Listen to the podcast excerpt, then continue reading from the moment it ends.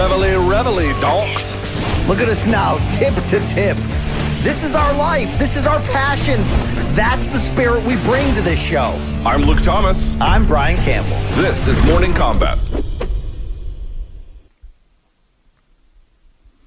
It is the 7th of April, 2021, and it is time, donks, for Morning Combat. Hello, everyone. My name is Luke Thomas. I'm from CBS Sports. I am joined on this beautiful day in your nation's capital by the king of Connecticut himself, the gas station trash panda, the Q to my non. It's Brian Campbell, also from CBS Sports. Hi, Brian.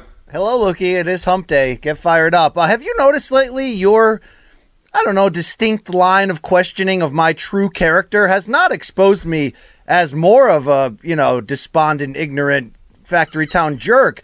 But I think you're subtly trying to expose that I'm not hard, Luke, at all. Okay, that I don't come from the same hard scrabble streets I preach of. That I didn't fire a weapon, or I didn't work as long in a factory, or I didn't visit Doha, so I ain't as tough as you, bro. All right, say it to my face. All right. All Are you, got to say. are you mad about Monday's show or something?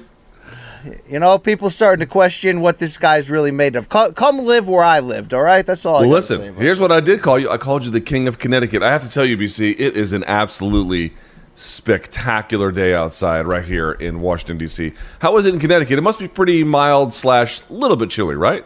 Yeah, a little bit chilly, but absolutely beautiful. Last couple days, walking the dogs, getting outside, you can feel spring is coming, Luke. I'm even, I'm even fired up enough to go change the oil on the riding mower. I think, I think I'm getting ready for that lifestyle. Okay, it, it's, uh, it's chop wood season in terms of manliness. It's time to mow the lawn. And Luke, one more thing to go full circle on who we are and where we came from. This didn't make our rundown this week, but have you noticed that the Anthony Joshua Tyson Fury talks continue about location?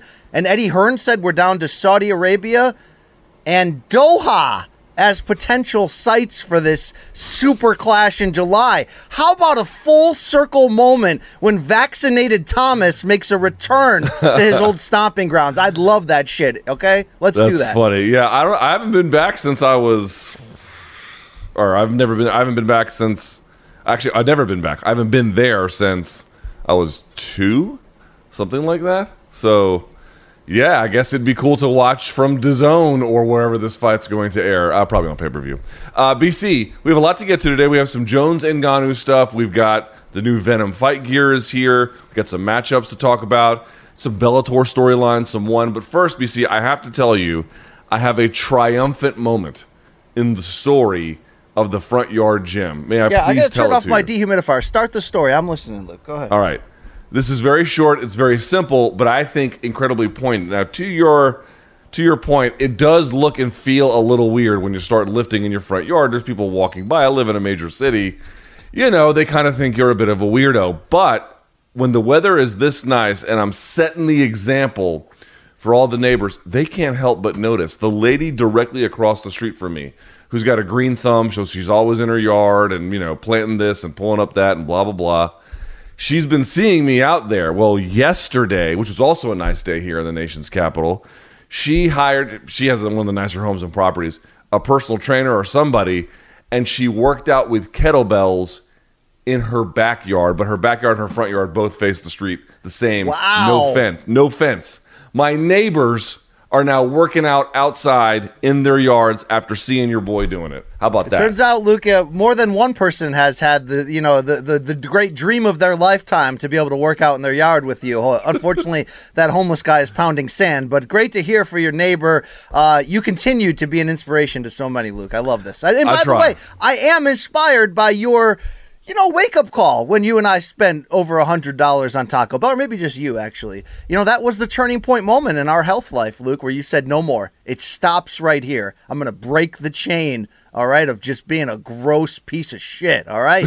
So, uh, yes, all right, we can do this together, Luke. Thank you. Very good. Uh, we also, as I mentioned, uh, you know, beyond show having to get to, we have uh, other pieces to mention, like trying Showtime. Would you like to try Showtime? You certainly can. 30 day free trial. If you like it, you can keep it. If not, pound sand.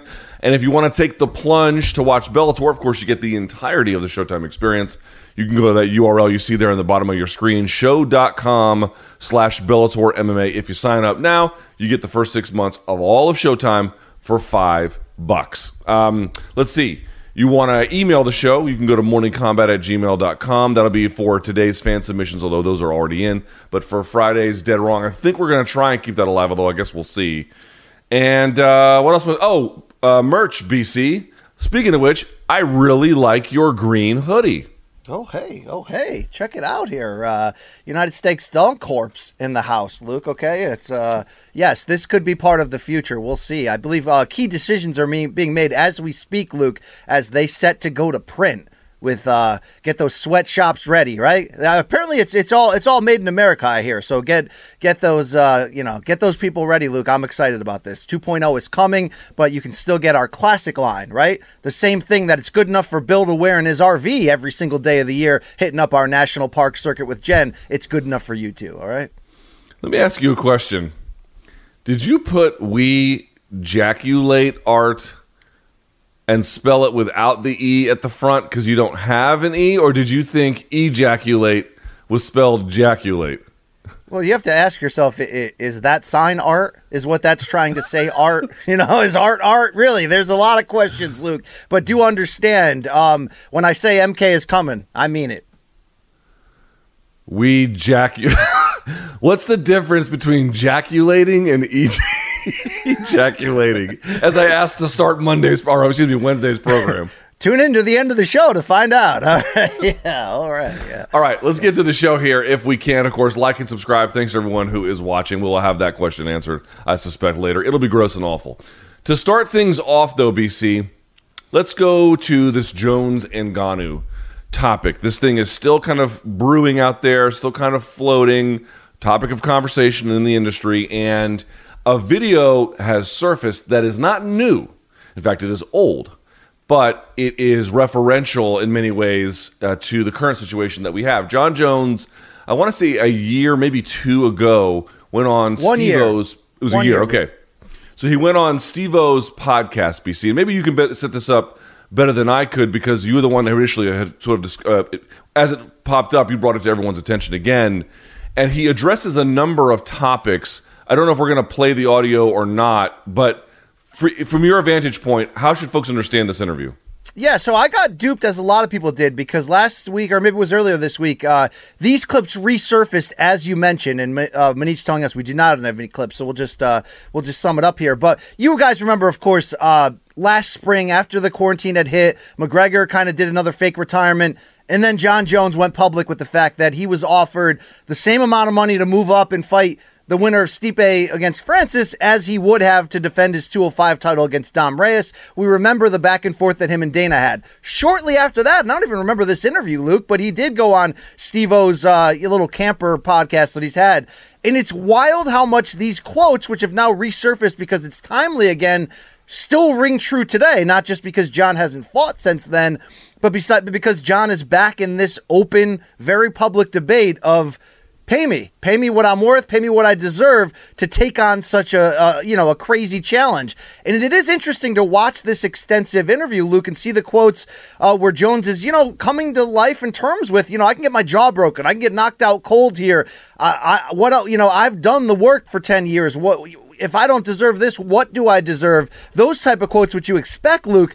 But i love the sort of next level quotes where he was basically saying you know um I want to become a free agent. I'd love to for there to be an open market. I'd love to be able to fight for another organization and find out how much I'm worth. And maybe I have to sit out two to three years to do that, but maybe I'd be willing to do that to help others. And look, we've seen, look, it's one thing to say that, it's another thing to do it, right? So let's not put the cart before the horse. But we've been saying that forever. When is change going to happen? When somebody with something to lose uh, stands up and, and takes a stand. And one key quote in that interview with Steve O, as we continue to figure out is the Jones and Ngannou fight happening next? Will UFC produce the money? Is there a middle ground number they could reach? Was John saying, you know, maybe if I did sit out two to three years to make these changes, I'd be remembered for something more than just winning a title. So this was very interesting stuff that, as we mentioned, happened a year ago, but it could fit in right now today. I know Ngannou also had an interview just this past week with TMZ about this topic. So, Luke, as much as nothing's happening, a lot seems to be happening right now as we navigate this. Will this fight happen? I know there's been rumors of the UFC uh, kicking around the idea of doing Derek Lewis and Ngannou in June. Uh, where do you sort of sit on all things considered Jones and Ngannou right now? Right. So there was some reports Monday that Ngannou was offered Derek Lewis on June 12th, but that timing doesn't work for him. Uh, I guess we'll have to see what they end up doing. I tend to think they probably will make the Lewis fight. I don't know if that means they won't make the Jones fight at some point afterward, but I don't I don't anticipate and you know, we're all being we don't really know. We're all sort of being careful here weighing the evidence. But I don't anticipate that the Jones fight is next. Here's what's going to get interesting. He, if he did that interview a year ago, it's now April, right? So let's say he did it late March, early April of 2020, which means we were sort of like very early in the pandemic. He was still coming off that win, the very controversial win over Dominic Reyes, just that past February, if memory serves, right? So he was still basking in the glow of a win. Very controversial. I thought Dominic Reyes won, but you get the idea there.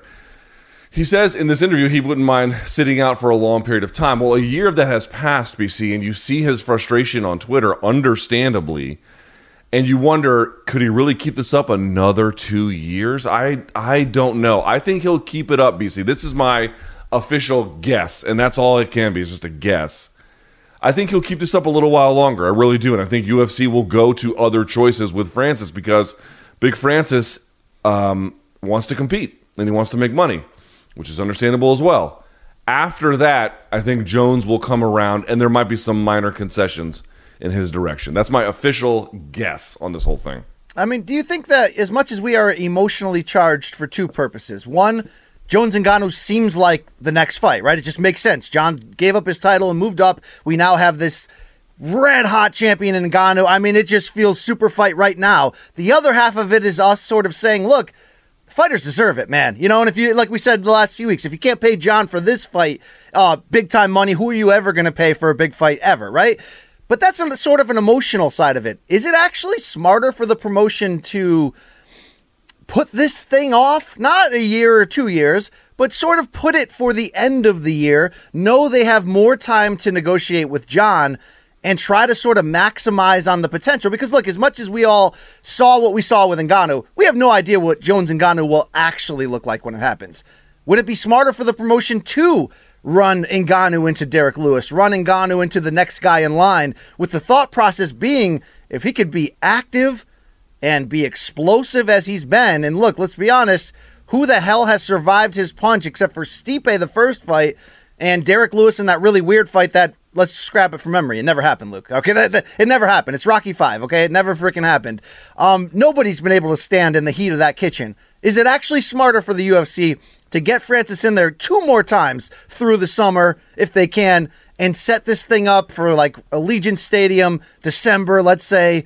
John and Ngannou and give them more time to get to whatever that middle ground number is in the impasse between them and what John Jones believes he is worth so that we can make this fight happen. Because it's never going to happen at the UFC's price. It's obviously never going to happen at John's price. There is a middle ground you'd have to believe where something can happen. I don't know. I think that they might be happy if they can keep Francis active and he can keep winning to just say, we can do this.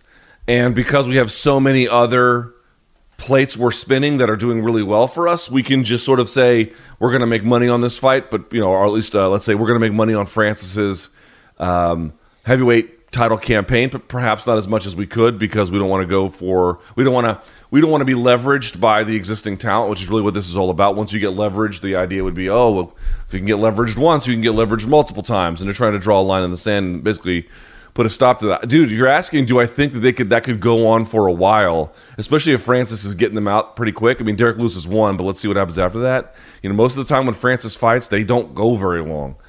If he can keep that up, I think they're happy to just keep him busy, dude. I honestly believe that. They, they, like, and then when Jones Ngannou happens, let's say another year from now, or a year and a half even, uh, and they made some minor concession to John and the fight doesn't do as well as it could have because it's you know maybe past the expiration date or there's other contenders or whatever. They could even look back and be like you see it's a big fight but it wasn't as big as everyone said. We didn't need to do that. This worked out when it was supposed to work out. And i can understand and they avoid Dude, they hold they hold so many cards last thing on this they hold so many cards that they can play a bunch of different hands at the same time in terms of their goals and ambitions I think that this is an interesting story to follow for a lot of reasons. One, I think you just nailed out a, an interesting scenario that they can just kind of wait it out and do the I told you so. See, we didn't have to pay that transcendent athlete that we call the GOAT out of one side of our mouth, but then out of the other side try to you know break down why he doesn't deserve more than 20% of the uh, of the night's pay on that night.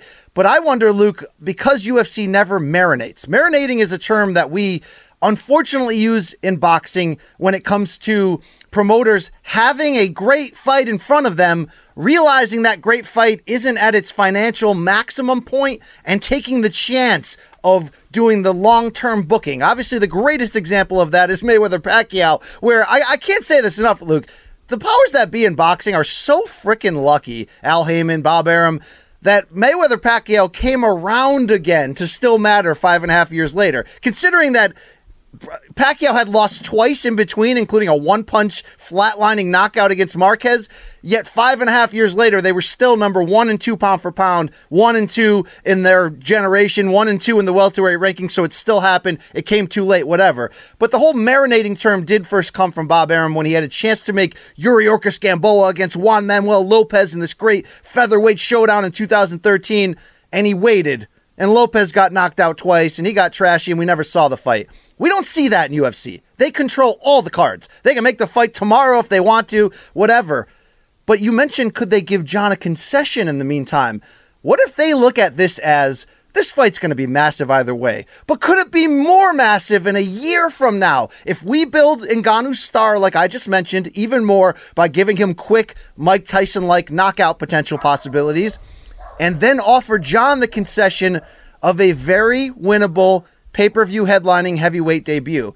Luke, you weren't knowing me all too well in 2012 when I worked at ESPN as a backup MMA and boxing editor, but I once proclaimed out into the ether sphere of life that one day John Jones will make his heavyweight debut and it will come against Brock Lesnar and he'll win that fight by head kick knockout and make a lot of money doing it. Somehow, I don't know, 10, 9, 10 years later, this fight it's still there, Luke. Do you think they could do something like that where they say, let's keep John happy, let's give him a soft launch into heavyweight, let's give him those millions he thinks he deserves, we'll call up Brock because we're going public with the stock and people love casual crossover fights. That one's it. I mean, I'm just wondering if we see when we talk about going public, what will that change? How will that change UFC matchmaking? I don't want it to change where we go to boxing levels, Luke, where we start slow pacing shit. All right? I don't need that. Yeah, although you could get there. I, I, do wonder is there something to this? And then, oh, by the way, it should be noted that Francis has said, according to TMZ, when asked, like, do you think John deserves more money? He's unequivocal in his support. He says, as far as negotiation, yeah, he's asking for money. He said, show me the money. But I think that makes sense, Ngannou said. I think for a mega fight, everyone would like to have a mega pay, same as mine. I want that fight. I would like to have good pay. And every other fighter out there would like that. There's nothing irrational in this. Everything is normal. Everybody's expecting that we are doing this in order to one day have a big payday, a big fight day. When it comes to that moment, you are like, I wish I had what I wanted. So I believe in it. I see, show me the money for, for me. Prove to me he really wants it. And, or if you show the money, he's going to fight. So I want to give credit to Francis for not dumping on his opponent. Uh, more to the point, though, BC, if they offered him Lesnar, that's kind of interesting, right? Because Lesnar sells a ton of pay per view buys, even now, he's something pretty significant. Is part of the reason John wants more money is that he doesn't trust the sales ability of Francis? Like, if, in other words, if he asked him, what would you make more on, fighting Francis or fighting Brock? The answer is going to be probably fighting Brock and if you do that and they didn't raise your pay, you just got more because there was more money to be made by virtue of the uh, aggregate sales. The percentage stayed the same. Maybe that might solve his problem. Is this sort of an indictment on Francis a little bit? I don't think so. I think this is just John waking up and realizing I've been a headliner forever. I've made some big fights that have done pretty damn well on pay per view. Not not Conor, not Brock levels, but pretty damn good. And even in my biggest, most recent ones, I'm only clearing four to five million Yet our friends across the street in boxing, who have a much different system and a much different pay percentage, these guys are getting huge numbers for sometimes winnable pay per view fights in which they won't take damage. So why do I need to move up and fight the most dangerous? I mean, I, I, like that John is straight up saying, look, like this could be the fight that I get wrecked, and I'm willing to take that risk and that challenge. But something's got to change. And I do agree with that. And look, this all leads us back, I think, to a story that was just printed in the last uh, 24 hours online. Did you see Bloody Elbow's? John Nash put out a very educational story based on John Jones's claim last year about why can't he make the same money, let's say Deontay Wilder made in the Tyson Fury pay-per-view rematch, sort of a, you know, a certain block guarantee. Why can't he make that? Did you read this, Luke? I did. So it was educational from John Nash, who always does great in the in these topics, from the standpoint of like, here's boxing structure, here's the UFCs, here's all the advantages they have, here's why boxing is potentially handicapped by the Ali rule, right? And why UFC and boxing have different structures there, and there's more cooks in the kitchen.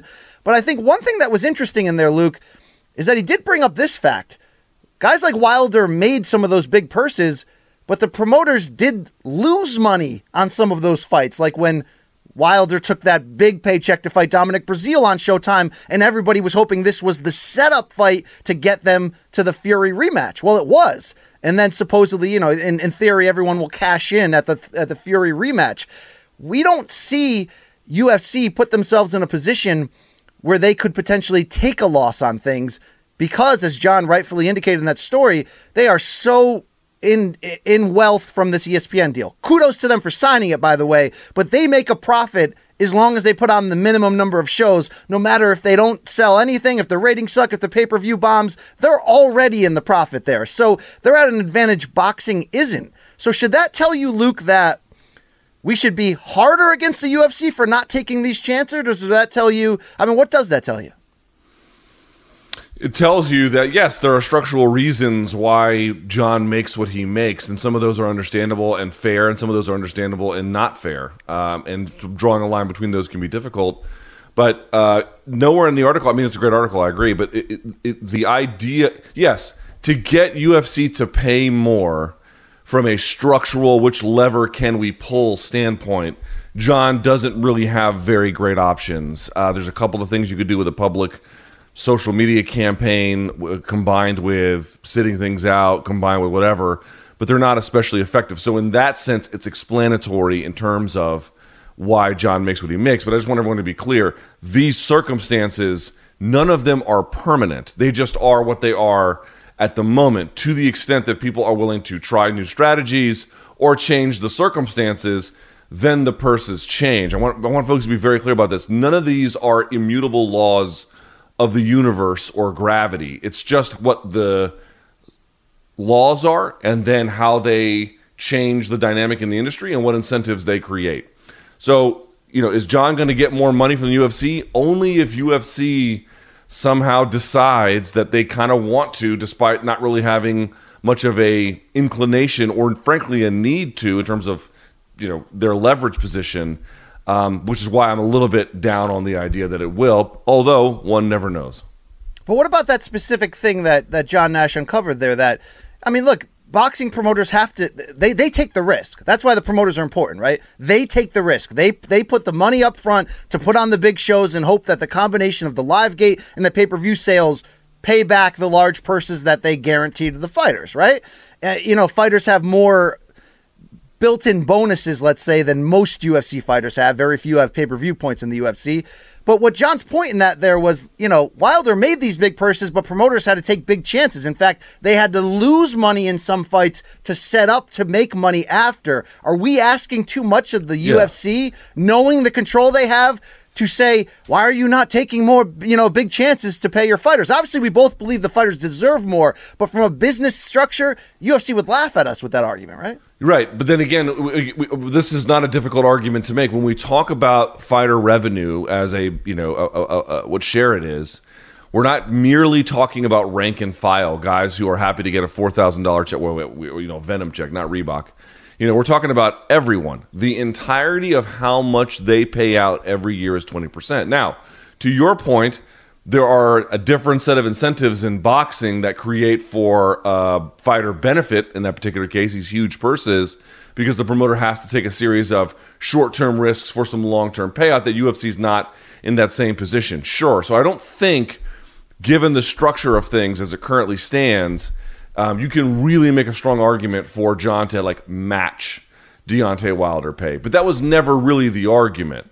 Um, the argument was not does John deserve penny for penny everything Deontay got. The argument was basically that could the UFC pay you know, it would depend on what your it would depend on what your definition of uh, substantially more is. But could they pay more, uh, satisfy John's curiosity, and still for them make a ton, a fuck ton of money, dude? If you go from twenty percent as an overall percentage, let's say, and then thirty five percent, that's a pretty fucking big increase. That's that's significant. And so I don't know if you get to 50, I don't know if you get to 25 million or 20 million for Deontay Wilder BC, but you probably get 2x or 1.5x of what John's been getting. And again, I think you'd be pretty happy with that. 2x on what you've been making, most Americans would take that deal. Well, here's the reality that's hard for us as fans of all combat sports. This reality, Luke, until MMA figures out, or really until UFC figures out how to pay the fighters what they actually deserve and still pull off their, you know, their goals of expansion and and and pay off all their celebrity investors and all that stuff, Luke Here's what we're going to deal with the fact that in Francis Ngannou just had the biggest win of his MMA career, and yet what have the, high, the headlines been of the last three days? Not all about Jon Jones. They've been about Francis open to the idea of boxing Tyson Fury and Deontay Wilder. Promoter Eddie Hearn open to the idea of matching Dillian Whyte against uh, Francis Ngannou. Luke, at the end of the day, even though MMA and UFC in particular is the more dolled up, legitimate cleaned up and entertainment delivering product than boxing is across the board for many reasons, most due to the control that UFC owns over everything, which that John Nash article really broke down in layman's terms. Um, it, it, it yet at the end of the day, their biggest stars are still looking to cash themselves out in something in which they would, on paper, have no chance of winning because that's the market we're in. That you can be great and be a UFC champion. God Ngannou just climbed the damn mountain, Luke, but instead of talking the realistic options of John Jones next, including him, including Stipe before he lost to Francis, people are still talking about, well, you know, I'd love, I'd love to go over there and fight Fury or Joshua and get a taste of their money, even though I'm guaranteed to lose that's an indictment on your sport, Luke. If you're an MMA only fan, that we're at this this this this crossroads. That somebody even like Conor McGregor, who reached a level of commercial height nobody did in 2016, a level of leverage against the UFC that nobody has ever enjoyed and may never again, and still th- until things change.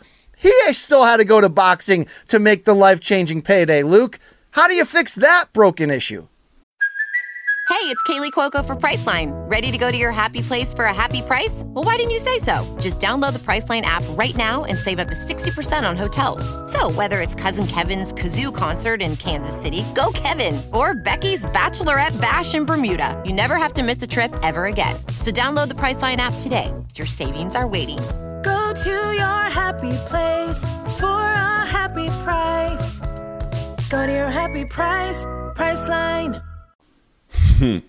Ali Act, lawsuit, unionization, or you don't. You don't. This is um, this is a situation that we come to all the time. This is why I always tell folks who become fans of the sport, you got to figure out pretty quickly, you know, who's making what kind of money in this industry and how, and then how you change that. Uh, it's not going to be easy. The UFC is an entrenched, very powerful, uh, you know, um, business. Uh, they're not breaking any laws. They're operating above board, but they're also taking advantage of the way the laws are structured and the incentives are structured, and in many ways creating them. Uh, and this is what you're going to get. So I always go back to folks. You want you want to get more money. You want it to fit. You want you want the situation to be different than it is. However, you wish to remedy that, uh, you have to structurally change the industry, and it and nothing less will work. No, there's no half measure there's no nothing. It's either go big or go home, or just keep doing what you're doing, which is some guys can make money this way. You can make good money this way. Um, but are you making the money that you're supposed to be? I think that is the issue. Well, final note on that, Lucas. This does feel a lot like every VH1 Behind the Music episode where we're like, rock band sells millions of records and goes platinum. And then every single member laments that they lost all their money because the record company had their publishing rights and their manager screwed them over and they had to tour endlessly for the rest of their lives playing that one hit they had just mm-hmm. to make ends meet. Doesn't it feel like that right now? We're at that point in history in MMA? All right, great I don't know about that. That seems a little desperate. Um, I just know, I you know, part, I had someone on my live chat reach out BC before, and they were like, "Oh, you used to care like really so much about pay and your fiery Reebok takes," and it's like, dude, at some point, man, you just can't keep saying all the same thing. We're going to talk about this Venom deal in just a second. I don't know what to say. It's the Spider-Man meme of, you know, Spider-Man pointing at each other again. Like it's just time ends up being this flat circle where you revisit through all these new problems. You go back to the same root situation. And media is not really in a position to meaningfully solve it. We can address it, we can talk about it, we can bring it to light, and that's that's something. That's actually pretty important. Sometimes that can be the facilitator of change. Uh, but the change itself doesn't come from us. It comes from other people, and they have so far shown, except for the UFC, who wants to keep things the way they are, and they have gone about their business to conduct it that way. Um, they they have to make change, or we will just have this conversation ad infinitum. If the greatest Yeah. of all time can't get paid jumping up a weight class to take on f- that you know beast dude it tells you there is a massive incentive structure problem all right we got to move old- on though bc The old way wasn't working, Luke, so it's on us to do what we got to do. all right survive. topic number two bc I mean, can a brother get a little piece, right? yes uh, fight announcements. There's two of them bc and they're both on the women's side of the of the of the i don't know aisle or whatever we're going to call it. Uh, two of them i love them. I want to talk about the one that i saw announced first although it'll happen a little bit later. Maycee barber taking on miranda maverick. I'm guessing at 125 they're going to fight on july 24th can i tell you the this is not at all fair a comparison. Not even close to being fair a comparison. Maycee barber is in very much a winnable fight here okay but can i tell you what vibes i got on this fight bc when it was announced Yeah, please. Can you talk? Can you tell me, Luke? Brandon Vera, Jon Jones. Uh, when this fight, when that fight was made, which was a fight that took place on Versus back in the day, it was like Brandon Vera when he knocked out Fabiano Scherner. Folks may not remember this. He knocks out Fabiano Scherner on on one of the fight nights. It was a fantastic knockout head kick, flattened him, and uh, then gets on the mic and says, "I'm going to become the first UFC fighter to become both heavyweight and light heavyweight champion. I'm going to I'm be the first to do that." uh, or the next one. Maybe Couture had done it. I can't even remember the timeline anymore. But he was going to do it. He was going to be one of those guys. Maybe at the same time. I don't remember the exact specific claim. And then he did have some nice wins. He beat Justin Eilers. He beat Frank Mir. But then he lost to Tim Sylvia and blah, blah, blah. Anyway, he came in off a loss, I think, to Couture into They the Vera him. fight. And you had the situation. Sorry, I'll, I'll wrap sh- up here.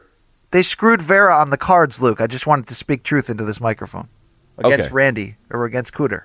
Okay, fine. But the point being here is it was the guy who was the golden child who kind of faded, who ended up fighting the real golden child of that division. Uh, your response to Barber versus Maverick. It's pro- it's got to be your dream fight in a lot of ways. I love this fight. I mean, Maycee Barber, what a two fight losing streak, Luke. Coming off that injury, she didn't rebound. I think she's got a lot of talent, but still has some things to figure out. And now you're matching her up against what, Luke? Maybe the real Maycee Barber, maybe the next Maycee Barber, maybe that young, already almost a finished product fighter who's showing so much potential and in a shallow division where uh, let's not forget had Maycee Barber defeated uh oh what's her name um from anime fame Luke uh Roxanne Modafferi in that Yeah. fight and not been upset she would have fought Shevchenko next. I mean, she would have attempted her to beat Jon Jones's record. Um, this is very interesting matchmaking, Luke. This is not a soft touch for for Maycee Barber to get well. This is okay, two in a row. Let's figure this thing out right now against the person that may be replacing you in terms of our love and care level. I love this fight. And also, I'm starting to love this night, Luke, because it's not on the rundown. But did you see on that same night, July 24th, there's another women's fight that has a lot of questions needing answered when Aspen Ladd returns from a uh, lengthy leg surgery, knee surgery, whatever it was, uh, although she's still hiking out on the nature trails with the dogs on IG um, against Macy, uh, how do you say that? Ch- I, don't, I always get it wrong. Chasen? Chiasen? Jason Thunder Pile, I think is how it's pronounced in Greek. Um, so really, Luke, that's a great fight. I mean, Luke, uh, as much as Miranda Maverick and, and Maycee could be producing the next person at flyweight we need to care about, could Aspen Ladd sneak into a title shot here with a win over a seven and one Macy Kaysen or or what, Luke? I mean, this is a very interesting fight. There's nobody at bantamweight except for GDR who already beat Aspen Ladd, but this is an interesting test. Yeah, last thing I'll say about the Barber and the Maverick fight, uh, that's a tough fight for Barber. Unless she can show some real development, which of course at her age is certainly very, uh, very, very possible. Uh, but it seems like if you had to ask who makes better decisions in the middle of a fight, especially when they have to adapt, like what they were doing didn't work, they need to make an adjustment, um, or their opponent changes, so now they need to. I would argue that's Miranda Maverick. At least that's what I've seen thus far. As it relates to this fight, the bantamweight fight between Macy Chiasson uh, and Aspen Ladd, I love this contest. Dude, Ch- Chiasson's, I think she's been out of um, Fortis MMA, if memory serves, and it has done her wonders. She looked great in her last fight against Marion Reneau. Uh, and uh, in the case of Ladd, you know, she had the hiccup against de me. Okay, but in general, dude, she's looked pretty She's good. good. She's very young. She's only 26 years old. She rebounded against Yana Kunitskaya. Like uh, that's a that's a very underrated fight. Super underrated fight is what I would say. Yes. Don't we have a third chick fight to get pumped up about, Luke? Is and this one might this one might be the yeah this might be the best of them all. This is a this is a risky fight. It's a hell of a contest. For May eighth, uh, bantamweight. Uh, excuse me, what am I saying? Strawweight. Angela Hill taking on Amanda Ribas. What a fight! You have Amanda Ribas who needs a nice rebound uh, after that loss against Angela Hill, who has had a couple of fits and starts, but has definitely been surging. And you got a little bit of a striker versus a little bit of a grappler. That's a great fight, BC. It really is. And and even though Hill had those two setbacks against Claudia and Michelle Waterson, they're both split decision defeats. One of them the fight of the night, in which she's really showing us that she might, you know, I mean, her evolution from journey woman early on to Oh my God, is she a legit contender? I think what she came out against Ashley Yoder, which you know is a, is a decent test and looked spectacular and looked like she was going for the finish in March when they fought Luke. Um, she's showing us that she's ready. This is a tough fight. Uh, again, great matchmaking to say, Ribas, you look like you were about to make that leap. You had a setback. So now we'll, we'll match you against the person who could be ready to take your spot in that spot. Look, I mean, Jon Jones fight pay notwithstanding, UFC matchmaking is so damn successful across the board consistently for a reason. This is great matchmaking. I really enjoy this fight. And Luke, it's going to be a high pace. It's going to be fantastic. I hope we get some great live shots of uh, Mr. Ribas's uh, f- uh, you know forearm tat just to get us all kinds of fired up for the art we're going to see in the cage that night. Yeah, that's going to be a good one. I, I agree. And, and two very likable people, two hard nosed competitors. Um, a lot to gain with that one. All right, BC, there is uh, Bellator ahead of us on Friday. It's the beginning of the light heavyweight tournament. It's Bellator 256 Bader versus Machida 2, of course. It will take place at the Mohegan Sun Arena in Uncasville, Connecticut. A lot happening on this card. Kat Zingano's on this card. Liz Carmouche is on this card.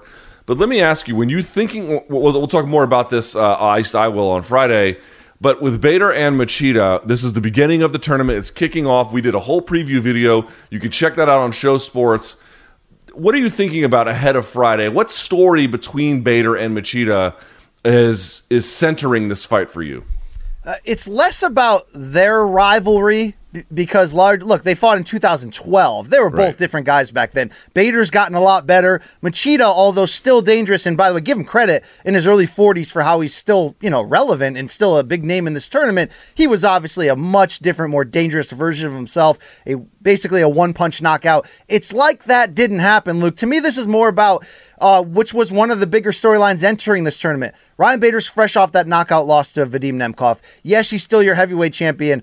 But Luke, what I love about Bader is he's typically pretty honest, right? I mean, he'll take the L and tell you about it. And he said, look, you know, Nemkov was the better guy that night, but I had some personal issues. And I don't think he's saying that, Luke, as an excuse. I think he's just saying it as like, look, honestly, I wasn't as prepared as I needed to be. I had some distractions. I went in there, I wasn't myself, and I got served.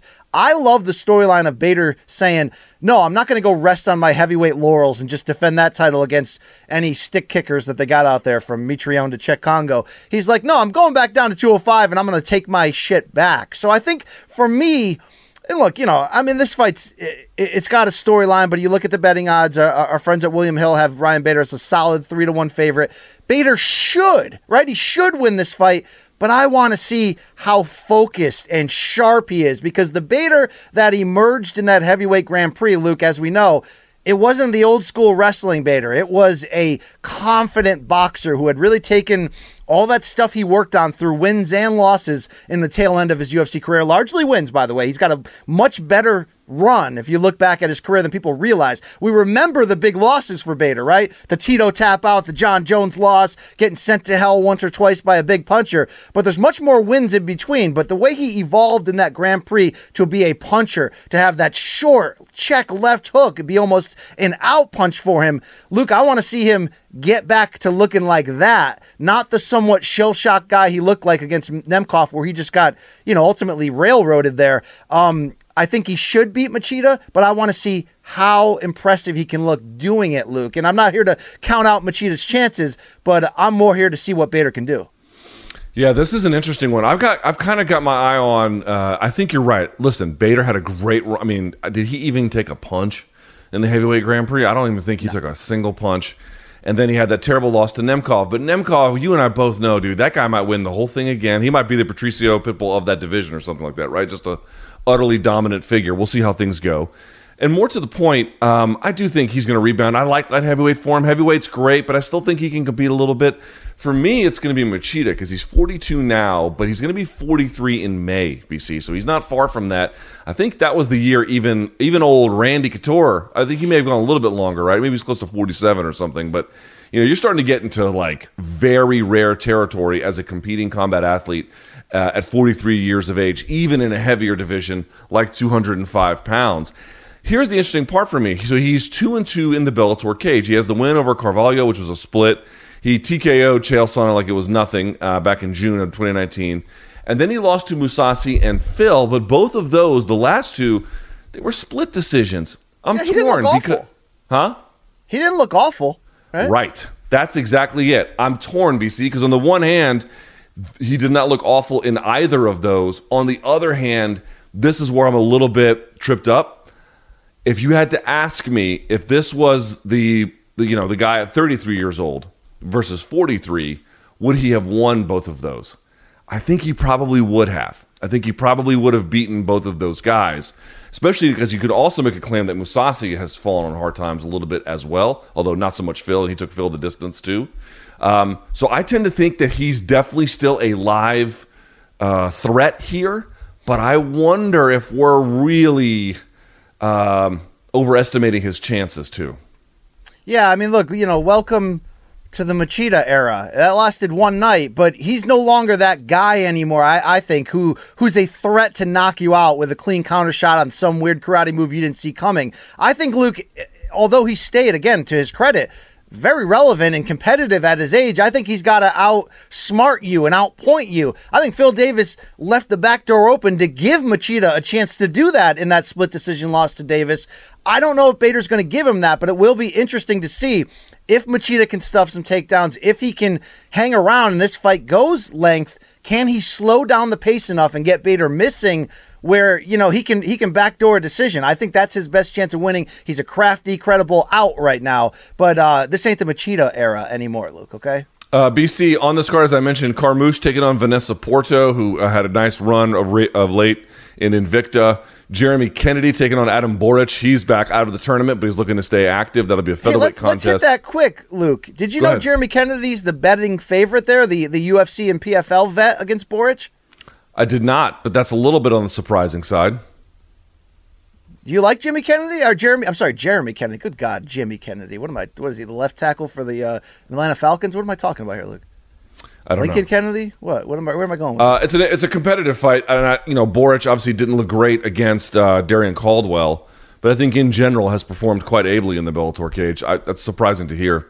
Uh, Cat Zingano taking on Olivia Parker. Cat Zingano's an interesting one. BC you know, we talked about this, I think, on Monday's show. Like, uh, you know, you watch her fight with Tate, and she's just a destroyer. She has not been that in a while.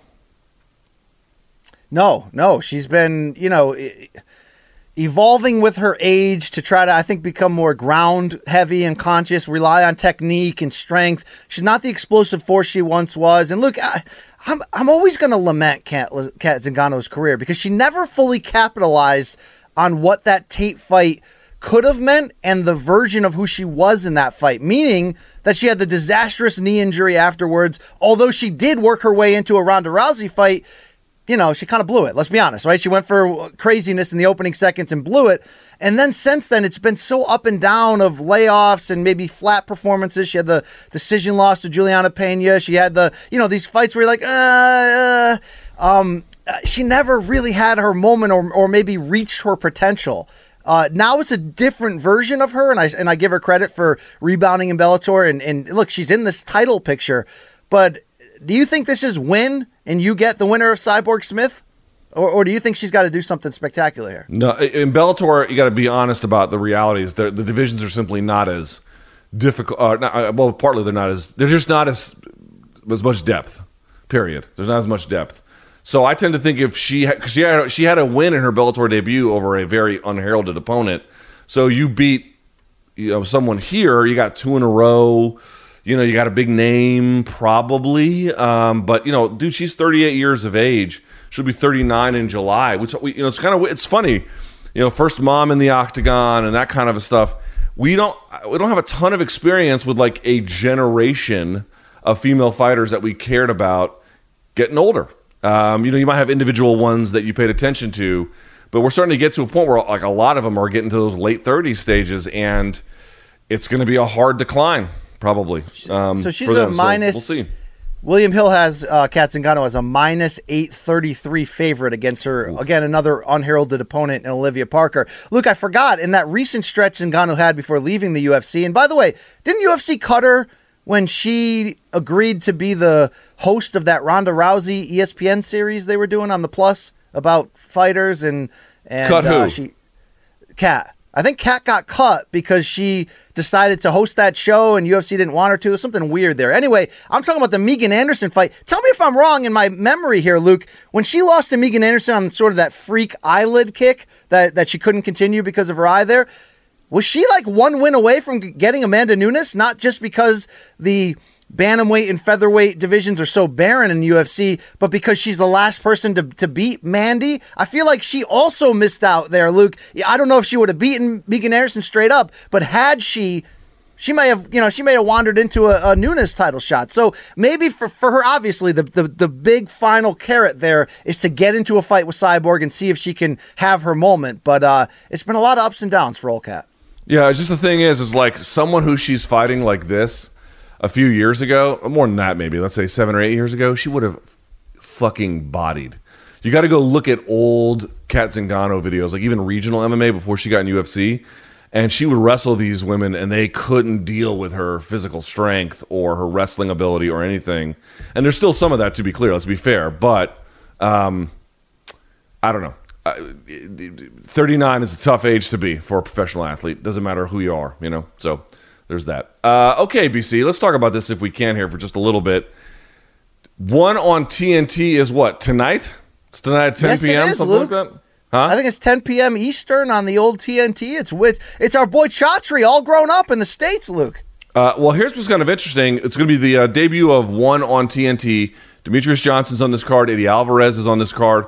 Also, I've learned of late. Uh, you know, I try to flush all of the turds that are pro wrestling tweets off of my timeline, which is a little bit harder of a thing to do than you might imagine, BC. One of them snuck, th- one of the turds snuck through, and I saw that it's actually going to be on one on TNT following an AEW show. That will be the lead in programming. Is that right? Well, not only an episode of AEW during, by the way, WrestleMania week, meaning AEW is looking to compete with everything that WWE has going on. Now, WWE's got like Hall of Fame on Tuesday night, back to back NXT takeover shows, back to back, you know, SmackDown, and then WrestleMania night one, WrestleMania night two. I mean, they're going all out. AEW has confirmed that Mike Tyson will appear on tonight's episode on TNT. So, Luke, that is a very interesting lead in because Tyson, remember when he made that appearance? He went in the ring and went face to face. He had Rashad and Henry Cejudo behind him and Vitor Belfort, and it was kind of clunky, but it was fun to see for for old, you know old school wrestling fans. Tyson will be back tonight. I don't know what that means, but that, you could have a worse lead in, Luke, to get you excited about combat. Yeah, I guess. Uh, any of these fights blow your skirt up? You know what? I'm going to give one credit here. Okay, I said the other day that there's you know, maybe it's the the pandemic or whatever. There's just not a lot of buzz from an MMA fan perspective of like, man, I got to see these matchups. But you look at the totality of the card, and there is a little bit of everything for everyone. I think it's smart matchmaking here from Chatri and folks. Not only is the main event solid, it's Mighty Mouse Johnson fresh off having won the flyweight tournament to get the title shot against a proven champion for one in Adriano Moraes. A guy who's won something like six of seven, Luke.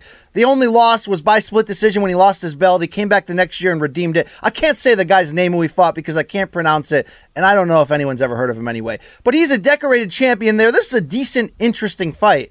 You get Eddie Alvarez back, looking to to in his late thirties restructure. But Luke, from the standpoint of like you know, flashy things to look at. Don't we get the Reug Reug on the undercard? And don't we get this Muay Thai sensation from Thailand, 23 year old Rodtang oh, he's a beast, Rodtang. Jit yeah. Muangnan? Uh, I'm Yes. sorry if I mispronounced that, but basically everybody who loves one jumps in my DMs and is like, BC, fun jokes about Chatri and The Apprentice. But Rodtang should be your guy. You and Luke should basically be his biggest fan club member. He'll be facing Daniel Williams, an Australian, in a Muay Thai fight, Luke, which will be part of the three fight main card to kick things off. So I've watched some highlights of Rodtang. He lets people punch him in the face. He's an absolute savage, Luke.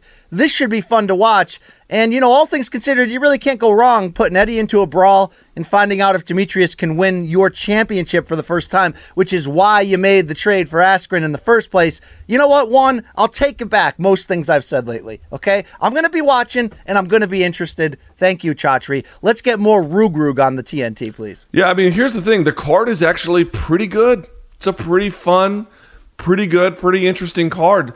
Listen, the issue with one, I'll be very serious about this. The issue with one is not really their product. I mean, you can take whatever criticisms you want to take. Nobody's product is perfect. BC, they should have, uh, you know, not matched up Sage Northcutt with uh, Cosmo Alexandre. Okay, that was a bit of a, uh, that was a big mistake. He broke his face, Luke. He broke his damn face. That Um, Well, it was just kid. it, was just inappropriate matchmaking for a guy of that ability. But the point being is, look at look. I like the way they judge fights. I think judging them as a whole actually yields you better results. Um, I like how they can put in kickboxers with MMA gloves, and they can put it in a cage, or they can put an MMA fight in a ring, or they can just play with so many different things that American promoters by law are prevented from doing. I mean, part of what happened was the UFC went commission to commission to commission, and they got MMA regulated, but they got MMA regulated in the way in which it benefited, yes, many parties, but primarily them. And that, I, I'm not bashing them for it. Like, anybody who was in that role was going to do that. But one of the things that it did was stifle innovation. It actually made it hard for competitors to do something different because everything was kind of homogenized. One is not encumbered by that. They can just take risks and they can play with different things. And I think more often than not, it's at least worth looking at. It's a good product. The problem with one is not that. It's that they got a guy at the top who says a bunch of shit that is seems quite obviously false and they make a bunch of claims about how successful their organization is when all the original reporting around it shows that all of that is false and they make this big to do about well being about honor and bullshit it's all nonsense if you want to watch a good fight watch one but don't believe the dumb shit the promoter has to say And I also didn't like. Remember that first card they had after they made a ton of noise, and Michael Schiavello came out and was like, "This is the biggest night in MMA history." I was like, "Whoa, bro, come on, like, come on, you know." So look, I had Chatri on my old CBS State of Combat podcast about a year and a half ago. I actually enjoyed the conversation. He was an interesting. He's kind of an international man of mystery. yeah let me I let me say something on the show i've never well, I know it. what you're about to say, so Yeah. let me serve it to you. I think you should get in contact with those over uber aggressive one PR agents and get Chatri on Morning Combat. Luke versus Chatri. The loser is fired. I need to see this interview, Luke. Okay. Yeah, well, that's not. I mean, I would be happy to talk to him. I don't think that's going to happen. I've been asking for that interview for a long time, and conveniently, every time I ask for it, he's traveling or he's busy or you know something like that. And one of the guys who helped Chatri do that, by the way, is Lauren Mack, who works at PFL. And don't think I have don't think I forgot about that either, Lauren. Uh, a long memory about that one. So, um, you know, he's got a lot of enablers that prevent him from ha- having to answer any kind of question about reality. But okay, as it relates to this event, do I recommend it, BC? Yeah, sure. You should absolutely watch it. It's going to be a good event tonight. One puts on legitimately entertaining um, events. So there you go. What time is your morning combat one championship instant reaction pod going up tonight? Yeah. Well, that's asking a little bit much. That's asking a little bit much. But uh, well, we will talk about it on on Friday or on my live chat on Thursday. How about that? That's pretty good, right? Yeah, yeah. How about that shit? All right, you can you can roll that one up tightly if you want. Uh, you mentioned Mike Tyson was on the AEW lead-in. Anything else special about it? Is, is it just that, or are there any like titles on the line or something? For Tyson, I'm not sure. You know, I haven't been watching like I should be. I really like AEW. I've, I'm just taking an extended pro wrestling break right now, and a lot of people are mad at me, Luke, because I was the the the banger, the drum banger for years, saying WWE will make you sterile if you only watch their main uh, roster booking. You know, AEW has the chance to lead this revolution, and they've been pretty damn good. Thank you, Tony Khan and company. Um, I just haven't been as tied to the TV of late. Um, you know, sometimes you got to take a rest. Luke, pro wrestling could take over your life if you let it. Okay. Uh, yeah, don't worry. that won't happen to me. I promise you. I think we'll be good. Uh, okay, so that'll be at 10 p.m. Or by the way, does AEW end on the dot at 10 or like 10 and change? Uh, they, they they'll do the end change thing, the old school like you know Raw and WCW uh, Nitro sort of spill over into the next thing to improve ratings. But uh, I, I don't know. It'd be interesting to see if they go off camera with like Tyson in the ring ready to punch somebody, and then it's one championship with Reug Reug. You know, I mean, it works, Luke. I you know I'd watch Vitor Belfort against Reug Reug. That'd be that's some carnival matchmaking that I'd be into. So hopefully one is listening to me. Thank you. Uh, there you go. All right. So let's go to our last topic here before we move on to some other segments here on the show, BC, which is that the Venom fight kits are out. Now, as we know, Reebok will still make the shoes, perhaps some sundry other pieces of apparel or gear or whatever, but in general, the official outfitter of the UFC is Venom. They debuted their kits, and everyone had opinions on them. BC, um, go first on this one. The Venom kits are out. Your reaction? Uh, kind of shitty, Luke. I mean, like you know, like I, I feel like this is set up for us to shit on it. And you know, you were sort of very against when they signed with Venom. And what history does Venom have in producing this? That's not what I said. That's not. That's not even close to what I said. So, so, so here's the. Here's the kits, by the way. There's uh, is that is that uh, what's her name? The young um, uh, Hansen, Kaylee, right? Kaylee, or uh, not Kaylee, um, Kay Hansen, correct? Kay Hansen. Yes. hmm Brian Ortega, Aljo Sterling. You know, they're very, very, You know, very young handsome. young fighters. You know, very handsome and beautiful models right there. Well done. Uh, look, I think it's it's it's kind of shitty. I'll be honest with you. So in hindsight, look, I've you used to get on me when I would say this. I I never liked the the parameters around the Reebok deal. How it took away sponsorship money. How it only paid out a certain amount. How it did a lot of let's say potentially negative things. But I always really enjoyed the the Reebok fight kits, the t-shirts I've purchased, the quality of the merch. Like I've never had an issue with their t-shirt designs. I thought the in-cage uniforms that they had access to picking were all pretty damn solid, Luke.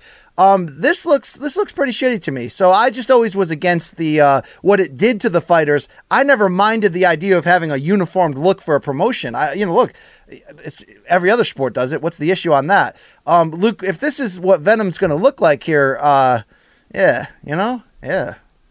it looks like training gear if you were in the Hunger Games. You know what I mean? Yeah, yeah. It's got like like the the stripes and everything are like a little futuristic, body uh, conforming.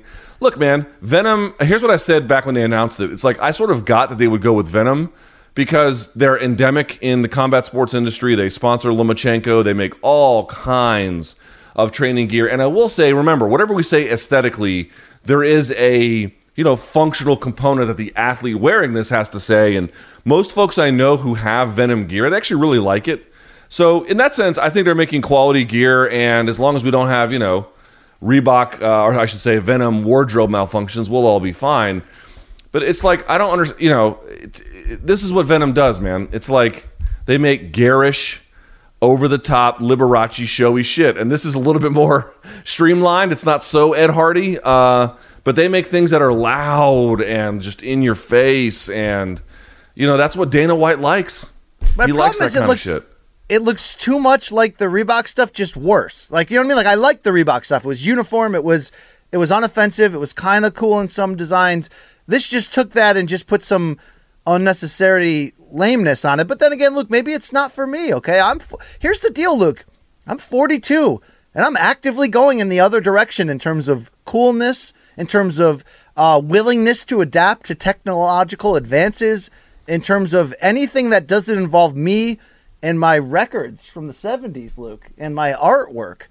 You know, I, I've probably got two years left at the top, Luke, in terms of viability and coolness and cool factor. I better save every dollar I've earned because it's only going to get worse and fatter from here and p- more pale. Okay. Yes, it probably will. So it's like you know they're going to get you know enough for the cost of inflation on the raise on these things. That you know, here's the thing though, BC. Like I didn't wear a Reebok kit. I, there's no chance I'm wearing any one of these Hunger Games fucking you know Are you practice surprised? uniforms. Um, last time I checked, tap out is an expression of combat known worldwide. I'm surprised we didn't go there with this, or maybe even affliction. Go the full bedazzled route, Luke. nah, although you know everyone loves that loud shit too. So Hey, true like- or false? True or false? I guess You and I were at a Showtime boxing pay per view event um, uh, involving the Charlos, and one in which we hosted the damn halftime show. Thank you very much. I cashed that check. What are you going to do? My kid needs braces. I don't care. And uh, Luke, did Stephen Espinoza, true or false, walk in with a bedazzled black t shirt that could have been from the Affliction catalog? It could have been. I can neither confirm nor deny deny these reports. Uh, no, they're true. They are very true. Very true.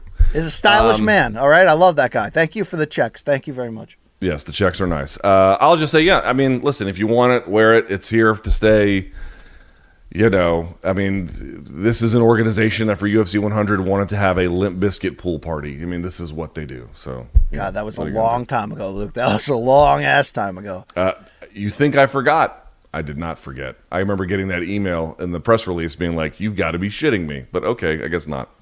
Uh, all right, BC. I think that's when we turn the show over to you, sir. What you got for us? Oh, hey, Luke, you know it is that time again. So why don't we do it? Here's the best segment in all of combat sports, and it happens every Wednesday. It's called The Wheel of Death. I'm like legitimately nervous for today's Wheel of Death, and I don't know why. Luke, you know what we do every Wednesday? We, we make you spin the black circle. We have 10 categories. You'll spin it five times. And I'm sorry, Luke, whether it asks you to drink your own piss or tell a deep, dark secret, you get what you get. It's a segment built on the idea that Luke doesn't like answering circum- certain questions unless we make them. So, Luke, let's get into your 10 categories for this week's Wheel of Death. Here we go Dustin Piwawiwe, Dead, Drunk, or Naked, Any Given Saturday, Expired Latina Booty, Canuck Cucks, Women's Suffrage and Succotash, Impromptu Improv, Touch Me All Over, Intergalactic Intercourse, and everyone's favorite, Luke, Punch Pie Co host. I should have choice over these, and I don't, and that's bullshit. Well, I mean, look, do you want to, do, do, does, do people step up to the Wheel of Fortune wheel and go, hey, Pat, you should allow me to get the $1,000, all right? No, but they get to spin it. Luke, you spin it too. You may go bankrupt. You don't know, Luke, okay? You may, I mean, c- can you buy a vowel? Not on this show, all right? So why don't you spin that shit? All right, spinning. Yeah. There we have it. Yes. Yes. All right, Luke. Football question. Any given Saturday. People love my long-winded intro, so I figured just lean into it. Here we go. Yeah, you Luke, know who if you're- doesn't? Me. If you're new to hanging out with me, you'll know that you you you, you must know that I love debates and rankings and all those subjective things we use to fill time on podcasts between the actual fights. You know, the barber conversations of the fight game. So, for example, Luke, not only do I love debating things like the 10 best heavyweights in boxing history, I love even more the weird sub debates. Like, who was the greatest boxing heavyweight of all time on their best night? You know, was it Muhammad Ali against Cleveland Williams a year before he went into Vietnam exile? Or was it, like I like to say, Riddick Bowe, 1992, that one fight he got in extreme shape, fought Evander Holyfield the first time, and produced an instant classic? So, Luke, keep in mind that thought process here. What if we use that same style of debate in MMA and we didn't limit it to just heavyweights? throughout your MMA watching history, Luke, what were the three best one night performances you ever witnessed in which you were willing to put that version of that fighter up against any in that division's history throughout MMA? Any given Saturday night, Luke. What are the three that stand out to you the most? Hmm. Fedor versus Cro Cop.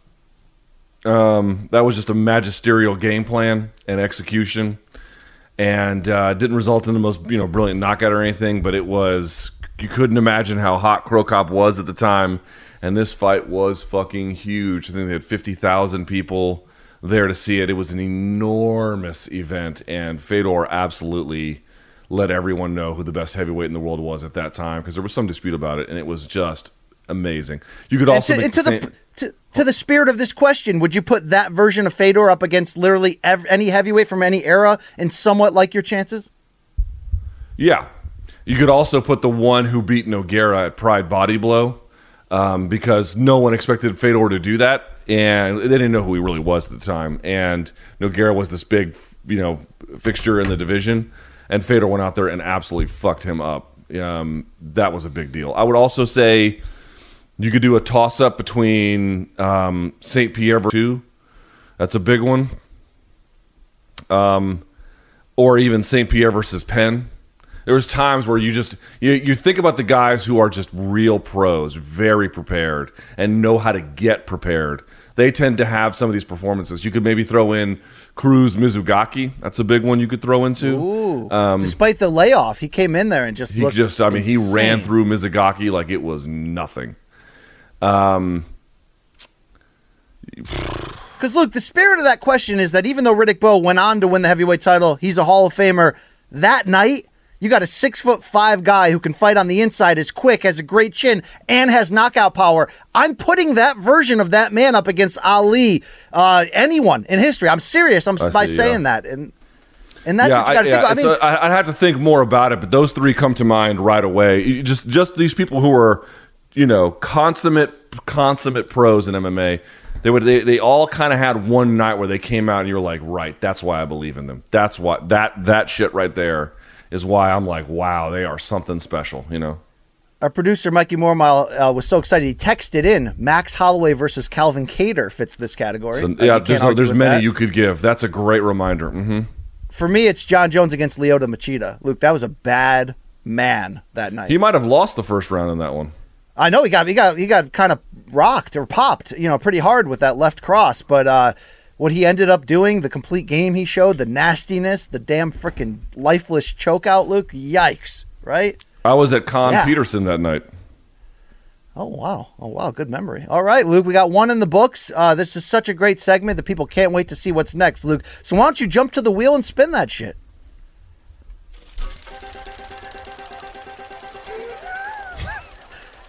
Great intensity and passion out of Luke. Oh fucking hell! Oh hey, women's suffrage and succotash, Luke. This do you better really? not be. What's the best cook women, or what's the best dish women make when they're cooking? I don't want to hear that shit. Luke, do you really love women's MMA as much as I do and as much as you should, or as much as you're constantly trying to make it seem like you're woke and you're not secretly hoping that all women's strawweights would just shut up and make you a sandwich? Do you really appreciate the art of women's fighting in today's MMA? Yes? Yes. Prove it, Luke. And to prove it that you really aren't some sexist misogynist at your core, it's trivia time on the Wheel of Death. Luke, I'm going to put 90 seconds on the clock here, okay? fucking Are you ready for this? I guess. All right, let me get my clock ready, okay? Here we go. Luke, I need you to name 10 of the top 15 women's pound for pound fighters listed on the UFC.com rankings website right now. Right Your 90 now. seconds begins now. All right, Shevchenko. Um, let's see who else is. You're gonna have uh, Rose on there. You're gonna have. Uh, let's see. You're gonna have Nunes on there. You're gonna have. Uh, I'm guessing Holly Holm on there. You're Correct. gonna have. Um, did I say Andrade already? I can't remember. No, you didn't. Uh, is she That's- on the list? She must be on the Yes. list. All right. Uh, I'm gonna say. Um, let's see. At 115, anything else I can pick up on there? Um, I'm out of I'm out of ideas. Oh, uh, J- uh, Wang Jili or Jai- uh, you know, Correct. Zhang Weili, uh, J- Joanna. Halfway there. Four, Joanna? 45 seconds to go. Joanna, correct. That's seven. Uh, so put up your other finger. There you go. Um, whew. How about? Fuck. 30 seconds repeated- left, Luke. I've never really paid attention to the list that much. I don't ever look at the rankings. Now you're putting me on the spot. Or maybe you're just a misogynist bigot. Um, Yeah, jerk. it could be that. It could be that. It could be that. Uh, I give up. There you go. Wow, you're willing to take the L in order to keep the segment flowing, Luke. That is, Yes. uh, hey, I'll let the results speak for themselves, Luke. You could have said Nina Ansaroff, Carla Esparza, Cynthia Oh. Calvillo, Claudia, Yan Xiaonan, yes. Katlyn Chookagian, Aspen Ladd, GDR, you big jerk. Wow, all right, Luke. There you go. All right. I didn't realize. I'll, I'll be honest. I didn't realize some of them were ranked that highly. Okay, Luke, let's go to spin number three. You get what you get. Let's see. Come on, improv, improv. If you picked improv, I'm quitting. I don't pick these, Luke. It's random, all right? It's Jermaine to me. Oh, hey, touch me all, all, all over if you're willing. Uh, Luke, this ain't I'm as not. graphic and gross as it sounds. People think all we do is create ridiculous scenarios here to try to embarrass you. How about we do something nice, Luke? What's the nicest thing anyone has ever done for you that touched you? You mean like outside of a like a romantic relationship? What's the nicest, generous, loving thing anyone's ever done for you? I mean, my wife married me and gave me a kid. Like, what? I mean, You know, outside of that, Luke. Okay, outside of that. um, the nicest thing anyone's ever done for me. I'm trying to show a, a sweet side to you, Luke. I'm trying to show all facets. We just showed your misogynistic natural tendencies. Now we're going to show the the good side, Luke. You know, I don't know if it's the nicest one, but it's one I like telling people about. I particularly like sharing this because, um, you know, he has a reputation outside of, you know, what my experience is with him. But I remember that um, I did in 2012. I did a show on Spike TV with Nate Quarry and Craig Carton, and um, Craig Carton, you know, years later would subsequently he was a he's like the number one sports guy in the number one radio market in the country and out of New York. He does huge ratings there. He did the morning show with Boomer Esiason. And at Mayweather versus Pacquiao, I saw him there with WFAN. Our show had been off the air for a couple of years at that point. And uh, he saw me waved me over, and you know he had Boomer there with him, and he introduced me and stuff like that. That was friendly, but that wasn't especially nice. But what he did do was my, the guy who ran SiriusXM Sports at the time was his old boss at WFAN, and my boss happened to be there. Uh, he was the head of sports at SiriusXM, and he called him over, and Craig put like his arm around me, and to this guy was like, "This is the next generational talent. You'd be a fool Whoa. if you didn't give this guy a show."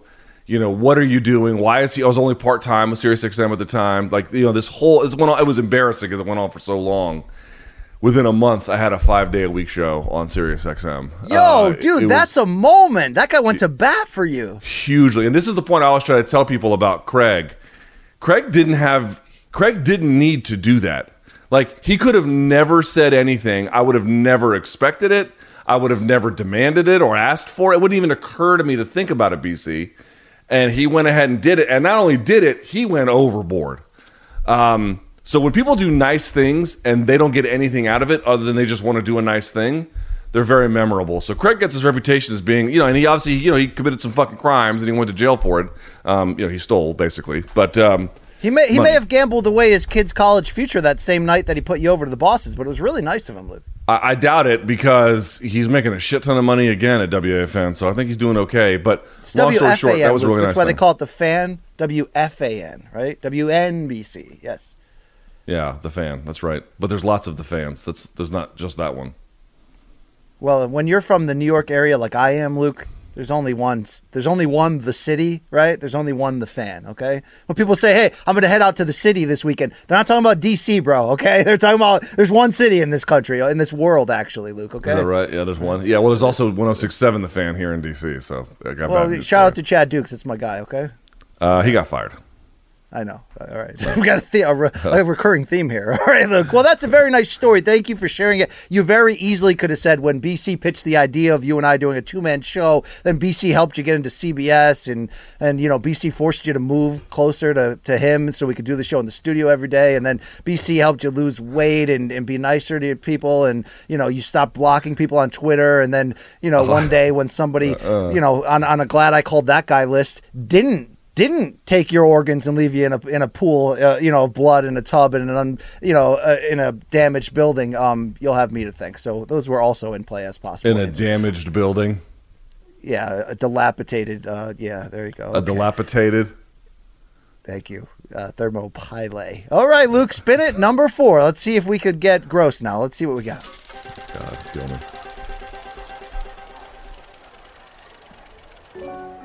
Come on, booty, booty.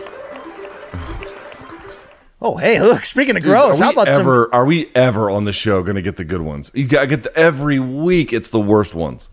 All right, it's time for intergalactic intercourse. Yes, Luke, this one is about hot, steamy space sex and nothing else. Luke, imagine your life became a science fiction movie.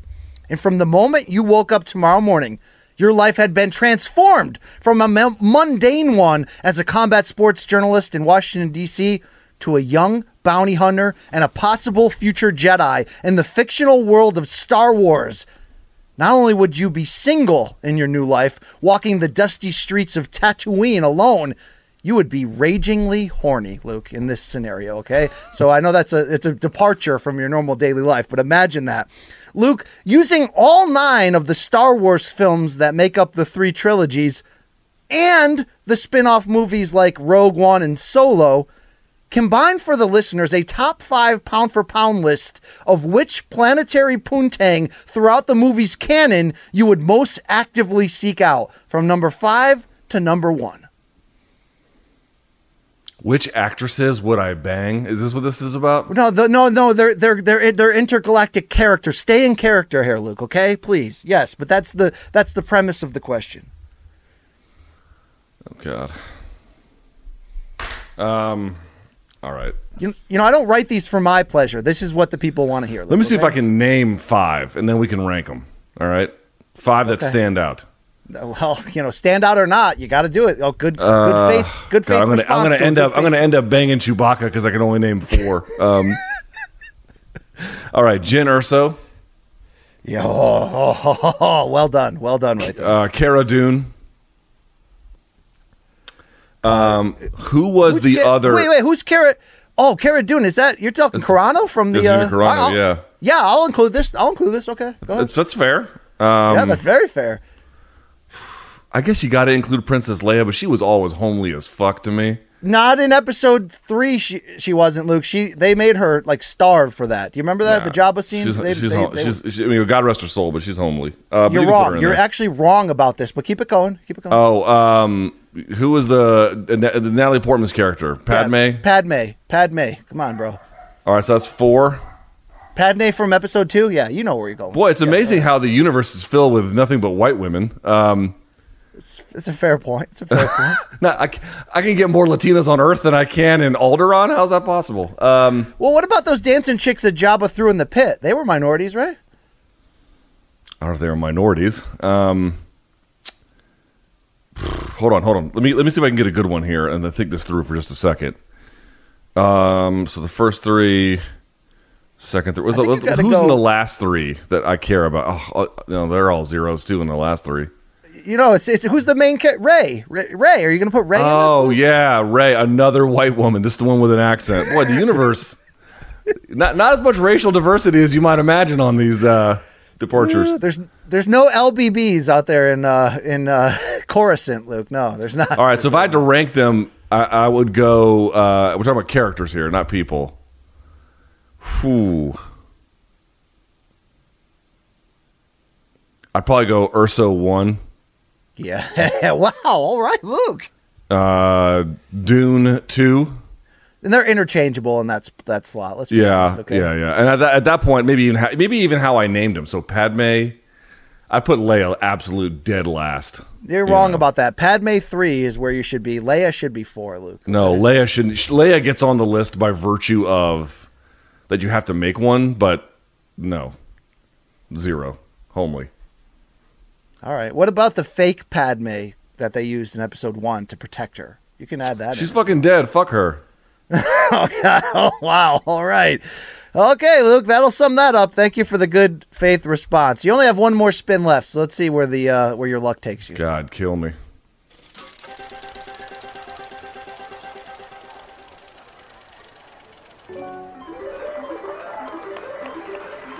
Oh, a classic favorite, Luke. Your favorite Wheel of Death segment, and it's not only back, Luke. It is back with a bang. You know the premise. I share three random names with you. You pick one that you would punch in the face. Oh, can I change my last answer? Hold on.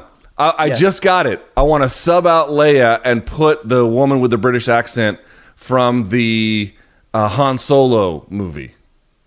She worked for you know Red Dawn or Red Scorpion, or whatever the fuck his name was. Oh yeah, yeah. I only saw that once, but uh, I, I I'll back that. I'll back that. Okay, so there you go. Yes. See, I told you, Leia doesn't even make the list, bro. She's a zero. Well, uh, you you missed that. I don't know how you missed that, but you missed that. Maybe she Okay. was. I mean, what if you what if you found out her uncle was Colombian? She's. I wouldn't believe it because she doesn't look it. Sorry. All right. Well, Luke, you know what Pie Punch Punch Pie co-host is. So here's the Yeah. deal: three names. One, you would punch in the face off camera, no one would ever find out.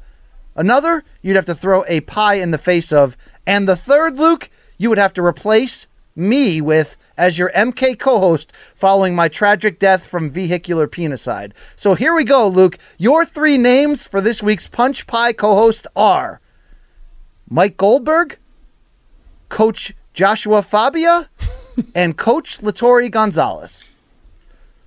Well, you got to give the pie to Coach Latory. That's easy. Okay. Um, well, yeah, then you're dealing with with Mike and Ocean afterwards, Luke. Okay, so you deal with that, all right, bro? aren't, we just literally giving them a slice of pie? We're just being nice. No, to the face, Luke. Pie to Oh, the oh, face. oh, oh, oh, oh, oh, oh, oh. Sorry, sorry. I misunderstood. Okay. Um. So I could wait. This is not. This doesn't work out right because I punched someone in the face, and I put pie in someone else's face. That's just two versions of the same thing. One's a little bit worse than the other. Yeah, but the punch is off camera. No one has to know about this, Luke. Okay. All right. In that case, Latory's going to be my co-host because I can't punch her or put pie in her face. All right. So I got to punch or co-host with Joshua Fabia and Mike Goldberg. Now, why can't you put pie in her face? Because of the because you always got to worry about the payback. Some some punk that you left up way back, coming back after all these years. Rat tat tat tat tat. I'm just going to say this because I don't know how else to do this. I guess I'd punch Joshua Fabia and I'd give pie in the face to Mike Goldberg, but I wouldn't do any of these things. I wanted that to be very clear. All right, Luke. I'm sorry if I incriminated you this for the sake of entertainment. Thank you for a good faith response to a good faith question. That's the wheel for this week. Let's see if it stays around, Luke. We're, I'm always willing to dump these. Okay, people hate dead wrong. All right, maybe we were dead wrong for doing it. Okay, people hate fan submissions. We're about to find out whether we should still be doing that segment, Luke. That one is usually a winner. All right, I feel like we should only do Wheel of Death in person moving forward. I like that idea. All right. All right. Uh, morningcombat at gmail.com is your email address for all things fan submissions and dead wrongs. So here's the deal. Uh, here's your artwork and more. It's called Fan Submissions. Fan submissions.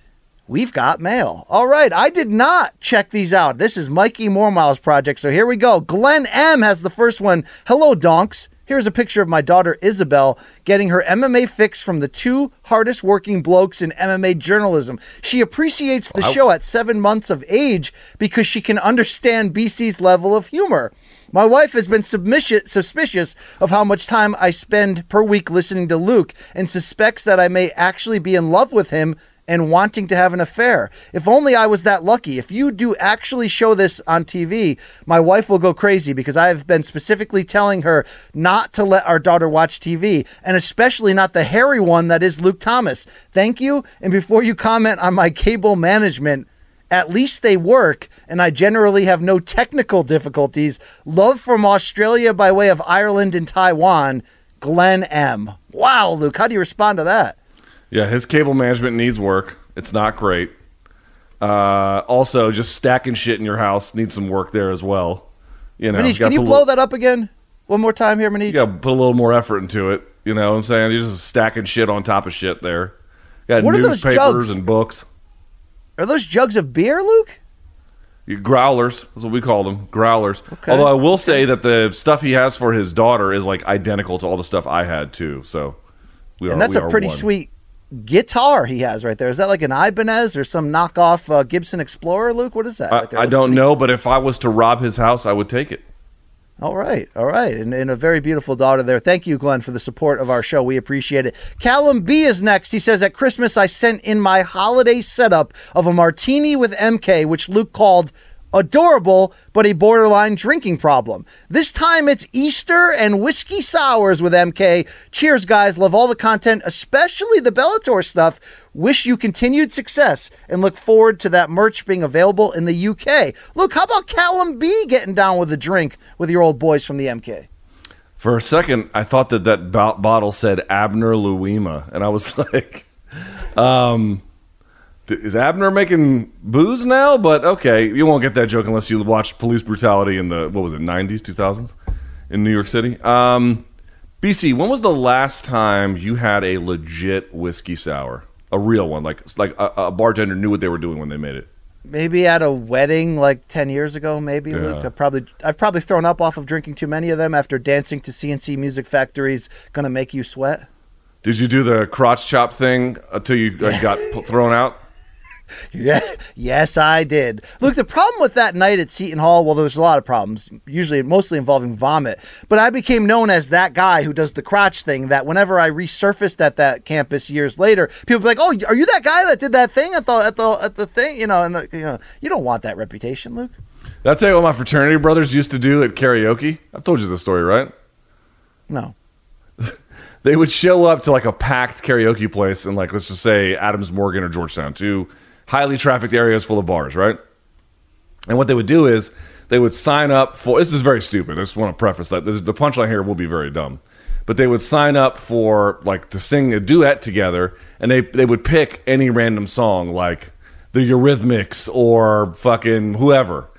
And then it didn't matter what it was when it came on, they would say, "We built this city over over over and over again until someone got on stage and physically remove them." And at one time, they, they had done this numerous times to the point where they'd be like, they're like Dana White playing blackjack. They can't go to the Palms anymore. You know what I mean? Yes, yes, yes. Uh, So- I do support that, Luke. Yeah. So we showed up at one place, and I was there stage side just to watch the reaction from the crowd. I was hammered. And they went into it like, we built this city. We built this over and over again. Just saying, we built the city. And there was a guy in the front row. He goes, hey, asshole, the words are right there. it's like, dude, I don't think the issue is that they don't know how karaoke works. Oh, you, I oh, you privileged white do. people from William and Mary. Yeah, yeah. I'm sure all you frat bros had fun playing quarters, Luke, and doing. Uh, Let me Luke, let me say something. I, I, there's not what what is. Let me ask you this, BC. Serious question. In your professional or educational life, that the only one that counts. Is there ever a decision you've made where you're like, you know what? Sometimes decisions can be good and be bad. It's kind of a wash. It's just a direction that you took. And there's some decisions in your life that you took that you knew that were bad. Is there one that you took that you knew was good? Wow, I've never been asked that. Normally, I focus on dropping out of college, bad decision. Uh, uh, you know, there's there's many of those bad decisions I've en- I've encountered and endured and overcome. Um, One decision that you look back on, you're like, I am so glad I did that. Yeah. Um, sometimes to, to get something, Luke, you have to be willing to lose something. And there have been times where I got opportunities that that felt that I thought I dreamed of that didn't end up feeling right. And I took the chance of losing them to gain something better. So what I mean by that is my whole youth, Luke, I grew up 20 minutes from ESPN. I was just like, man, I just want to work at ESPN, any form. I'll, I'll be a janitor there. I'll log hockey highlights overnight, whatever, just to, to be like, I'm, I'm, I'm where I'm supposed to be. I got the dream job, Luke. When I finally got a chance to work there, it was like a part-time, nighttime job where you like watch baseball games and log the stats and the pay stunk and I had a full-time job during the day and I tried it for a week and you know I couldn't get home at 2 a.m. and then be at the factory where I was working at the time at 6 a.m. and try to make this dream happen and I I I gave it up and I knew that that was weird to give it up like but I just knew it wasn't the right time and it wasn't the right setting and it was so weird I was just sort of like following a voice in my head that it's like man I'm giving up my dream. I got my dream and I it just didn't feel right at that moment and I gave it up. And 3 months later they called me back and they were like, "Hey, we we had your resume on file. I think we got this perfect part-time temp job for you." And that led me down the path that I ended up taking at ESPN. And then Luke, 6 months into that path with ESPN working a really crappy part-time night job, not doing the things I thought I was being hired to do. I got to a point again where it was I'm trying my best to juggle two jobs. I'm not getting paid a lot. All this, it was crap. I had to come to a point. I'm like, you know, can I pull this off? And uh, I asked to be full time, and they said no. I, I couldn't. ju- You know, I was working 70 hours a week was getting tough. So I went to the bosses, Luke, and said, look, I can't do this anymore. It's killing me. I'm not a good employee at night or during the day. It's a little bit too much. The hours are rough. Um, if you can't make me full time, then I've got to go figure something out for my life right now. I'm at a quarter life crisis. I'm at a turning point here. And I quit on the spot, Luke. And luckily they said, no, don't do that. We'll make you full time. We'll figure it out. We're, you, you got potential. And so there's been a couple times, Luke, where I oddly was willing to give up the dream because I just knew in my heart it, it, wasn't working and it felt right, and other doors opened up. So I think there are times, Luke, if you just follow that feeling of, of which direction you should head, even if it doesn't make sense, you'll get there, Luke. You'll get there. Got to bite down. Yeah, well, I was going to say this is more of a personal thing, but it happened in in high, or college, so I have to call it that. But joining a fraternity was one of the easily one of the best social life decisions I've ever made. Don't regret that for a day. That was absolutely a game changing call. But did it. you regret outside of the benefits it gave you from the standpoint of friendship, other men having your back, uh, great moments involving alcohol and women, and you know whatever, and the pre-Facebook expose your bad inhibitions to the world era, Luke? We were the last generation who could do really bad things and no one would find out about it, Luke. Did you regret it when you were getting initiated in some satanic, homoerotic, Bohemian Grove, Skull and Bones, bootleg, Yale, William and Mary version when they put a blindfold on you and stripped you down and whipped your bare ass with a horse hide and had somebody teabag you and tell you it wasn't. And I mean, did you regret it in that moment, Luke, when you gave away really your decency and your soul just to have a bunch of drunk friends and uh, we're in the Greek Kappa, Bama, your mama, you know? No, no, Luke screw those organized gangs, okay? You and your people, Luke, can go pound sand at your uh, Pi Kappa uh, Greta uh, reunion there, okay? And, and, and do shots of uh, whole grain and talk about the good days, all right, Luke? I don't you need done? you or your fraternity, okay? Are you done? If you're in college and you've been thinking about joining a fraternity, I can't recommend it more. It'll be one of the best decisions you ever make. So there you go. Do it. I didn't do it my freshman year. My freshman year sucked. I did it my sophomore year, and it was game changing. All you had to really do, Luke, was get in shape, talk to people, look them in the eye, ask what they're doing later.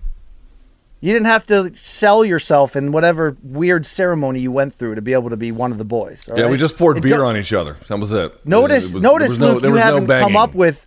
Oh, you're right, BC. I went through that. I did that. Notice you're not sharing those stories because deep inside, Luke, I don't know what BC, did because you. you're saying demonstrably idiotic things. I'm supposed to respond to every time you do that. I would be out of breath. Did they burn a tattoo into your shoulder? What did they do to you, Luke? No, the black fraternities do some branding. You ever seen the one that um, that uh, Ovince St. Preux has? Yes, Um, I think Lloyd Irvin has the same one. The Q Dogs. I'm not uh, into they do that, that kind of stuff, shit. Luke.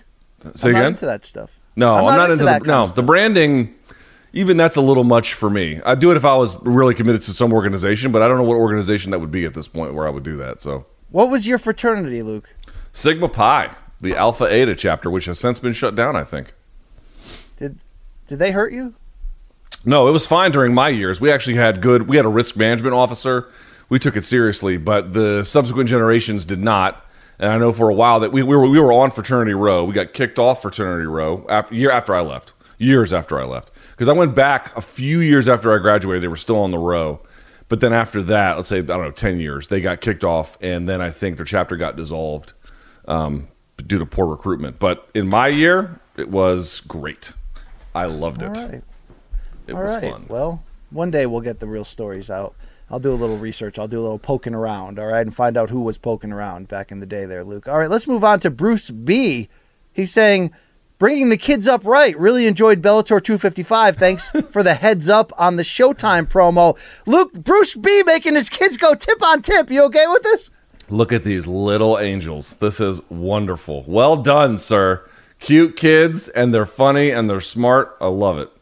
Yeah, keep them away from fraternities. Well done, Bruce. We are, you're raising them great here. I appreciate this. All right, David S has two, Luke. Here's the first one. The last piece I sent in, I was a donk and didn't specify that my artwork was a picture of Luke and BC as the characters in the Predator movies. This time, there I made sure there'd be no question about what it was. So here is my take on Luke's mind every time BC goes to the jokes.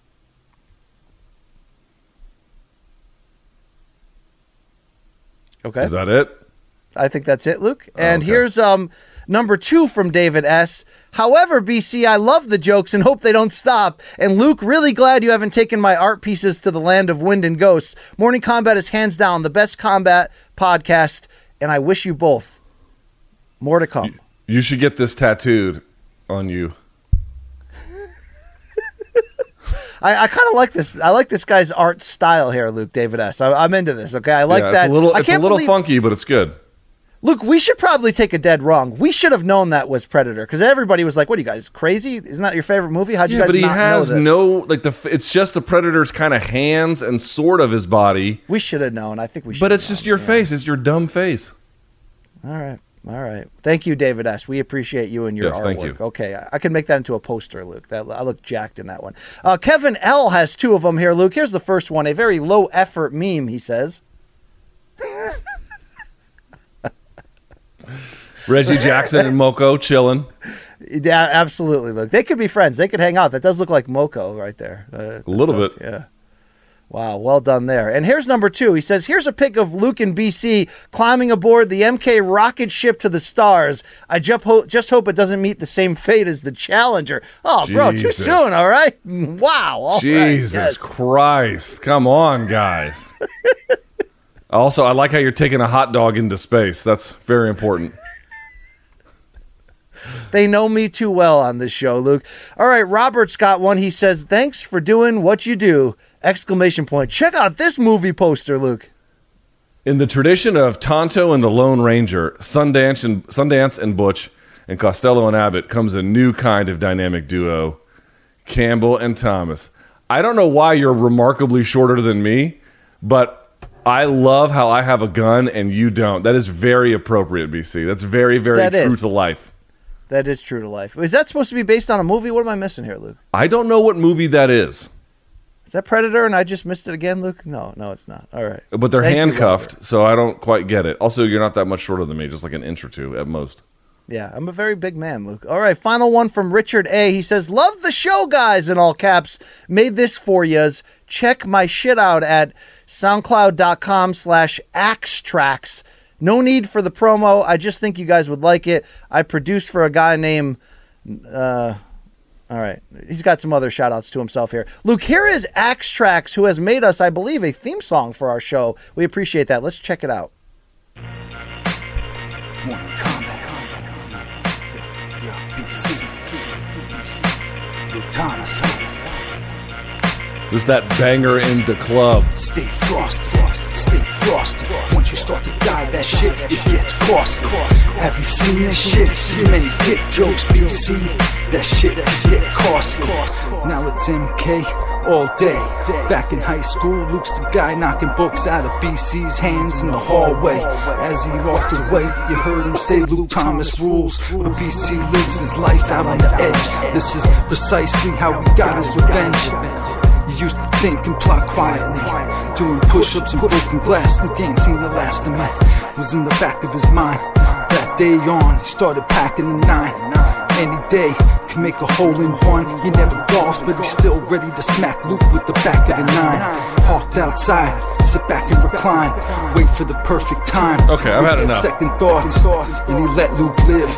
That's a lesson to be learned. You can't forget, but you can forgive.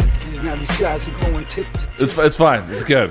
Okay, no mas. No mas. No mas. No mas.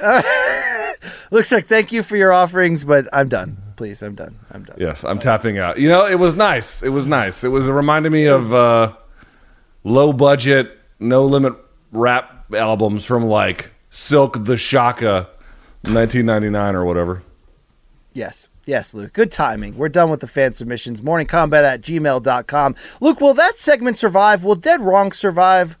Will the wheel yeah, all of survive? them. All of them will survive. Yeah. All right. Hopefully we survive too, Luke. Okay. We will In fact. I'd be willing to reenact your Phi Beta Kappa initiation sequence uh, in the next documentary on camera. Do you know Phi Beta Kappa was founded at William and Mary? no, I didn't. I didn't. For folks who may not know, that's the fraternity you get into when you graduate with like a 4.0 from college. So there you go.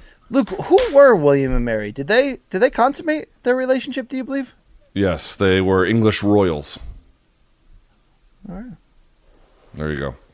Uh, Thomas Jefferson. By the way, I saw this. If you actually go and you Google like William and Mary, and it'll, it'll be like overview, blah blah blah, like all the different things you could look over, student population, rent, you know, not rent, I'm sorry, tuition, and then it has famous alumni. I didn't even notice till someone showed it to me. I'm dead last in famous alumni, but I made the list. It starts with Thomas Jefferson, and then you scroll all the way down to the zeros like me, the hanger honors. But I made the list, BC. I'm a I, Google says That's I am pretty awesome. notable William and Mary alumni. How does that sound? Uh, that is pretty awesome to be on the same list as anything of Thomas Jefferson. That's pretty awesome, Luke. Unless unless it was some like slave owner list or something, you don't want to be on that, Luke. But Yeah, well done right there. Um, when you when you Google Naugatuck Valley Community Technical College, Luke, where I received an AS in General Studies, you don't really see me under famous alumni. I don't know why. I mean, do they do they even know I went there, Luke? I don't know. I don't know. Uh, that's funny. That's funny, BC. Okay, well, we appreciate everyone sending that in. Of course, morningcombat at gmail.com. Good stuff with all of that. Uh, let's see. BC, you're done, right? What's, what's your plan for the rest of the week? I will be on Friday morning's morning combat show, Luke, to set Okay. the stage for all things Bellator 256 and get our weekend plans going. It's only this weekend, though. I'll have my own plans as I head out on a much deserved vacation with the family, Luke. So, um, you know, I'm not going to hit you up it- on vacation unless it's an absolute emergency because you need a break from me, and I know that. I can feel it. Oh no, Luke! You and I, we we don't we don't have an expiration. Yeah, we do. yeah, we do. What are we talking about, Luke? Yeah. All right, maybe I do. Maybe I do, Luke. What are you gonna do about that? Uh, well, I wish you nothing but a good time. I, by the way, I bought my tickets yesterday. With the airline we bought them on, you can just change the date virtually whatever you want. But I did buy my tickets to Colombia yesterday. They were so fucking cheap. They were Ooh, so when cheap. When do you I- plan on going? Uh, in August. That part is when in August is still up in the air, but August we're going. Uh, Are you going to go on vacation or are you going to go to live there for a while? So I'm gonna go. Um, I'm gonna do both. I'm gonna work at least one week there, maybe two, probably just one, and then I'll do another like ten days of vacation, something like that. So I will work and and live there. But you know, once I do MK, I'm headed right to the beach. You know what I'm saying? It's yeah, what be- part of Jamaica be- are you from? Right near the beach. A boy. I, I don't hate you, but I do want to hit you over the head with a shovel. I do want to do that. Uh, if you would like to try Showtime, you certainly can. You can go to Showtime.com, get a 30 day free trial. And if you're ready to make that commitment, you can go to uh, sho.com slash Bellator MMA, where you can pay $4.99 a month for the next six months. BC, we asked at the beginning of the show, did you not know that jaculate is not a word and that it's ejaculate, or did you run out of space and letters? I ran out of space, Luke, and went in the favor of comedy and deep thought to really Yes. make people, you know, have to think. Okay. Okay, because otherwise we could just make up like you guys might ejaculate, but we at MK we skip the E. We just go right to the ejaculate part. I mean, that's what we do around here. There's women who work on the show who are going to HR as soon as it's over. I want everyone to know that. So if you've enjoyed MK, thanks. good run. It's been a fun show. Um, Yeah. uh, I'll say this: uh, if you want to follow Morning Combat, it's the same name everywhere. YouTube.com/slash Morning Combat, Morning Combat on Twitter and Instagram. BC and I, our names will differ there just a little bit. Get the submissions in morningcombat at gmail.com for Dead Wrong, and uh, yeah, that's it. Uh, enjoy one on TNT tonight, and I'll be back tomorrow, 3 p.m., with the live chat Friday with BC pre vacation. He might have a road beer or two already in his tummy. We don't even know. And then right now, you can check out Road to Light Heavyweight on the Show Sports YouTube channel. BC, if you look at the comments, it's all like MK all day, nearly every day. Yes, MK boys, go BC, go Luke. It's like overwhelming comments about you and I. So People thank you to watching everybody. this. It's not doing bad, Luke. People are watching that, so good. It's also uh, uh, our friends at Bellator posted it on their YouTube channel as well. Also, Luke, people can check out uh, today. I believe we are publishing a, a bunch of fun interviews. I sat down with uh, Marvin Vettori ahead of Saturday's UFC Fight Night card on ABC, and uh, you know how fired up Vettori gets, Luke, about all things. Uh, Everything about all things, everything, Luke. So that'll be a fun one. I also sat down with Tony Harrison, Luke. You know this guy, the former Love Tony uh, Harrison. WB, WBC 154 pound champion. Luke, he hasn't fought since that incredible rematch in 2019 with Jermell Charlo. He'll be headlining a return on Fox in a week and a half. Fun interview with him. Wow, that's good stuff. Uh, so check that out. Uh, Luke, I hope next week when I'm, you know, enjoying uh, the, the, the, the our country and just unplugging, that you will take this show to the next level, Luke. I'm going to do my best. I mean, the show without you can't really go to the next level, and I think you would agree with that. But, but we might find some other people in the world who share that MK spirit, and at a bare minimum, I can keep that flame burning for you to, you know, put the gasoline on when you come back. How about that? it's going to need sauce of some kind. So if you can put a put a a help wanted post for any potential jaculators out there, Luke, uh, we've got a uh, a sauce Dude, drought here. That's the official MK. sauce. I was like, that's the official sauce of MK. Jaculate sauce. that's your sauce. The jaculate sauce. Yes. All right. We're gonna I- I have don't to, do dude. We're gonna have to. We're gonna have to make bottles of that and then just sell it. It'll just, it'll just be ranch, but we'll call it jaculate sauce. Oh God, that's awful. Yes, yes. Uh, shout out to all our great listeners and friends. Uh, Imprint Brewing, we love those folks. Uh, shout out to everybody. Thank you for patronizing us as we patronize you. We appreciate Very it. good. All right, for Malka, CBS Sports Showtime. That's Brian Campbell. I'm Luke Thomas. We'll see you. I'll see you tomorrow. We'll see you guys on Friday. And until then, may all of your gains be ejaculated and loyal.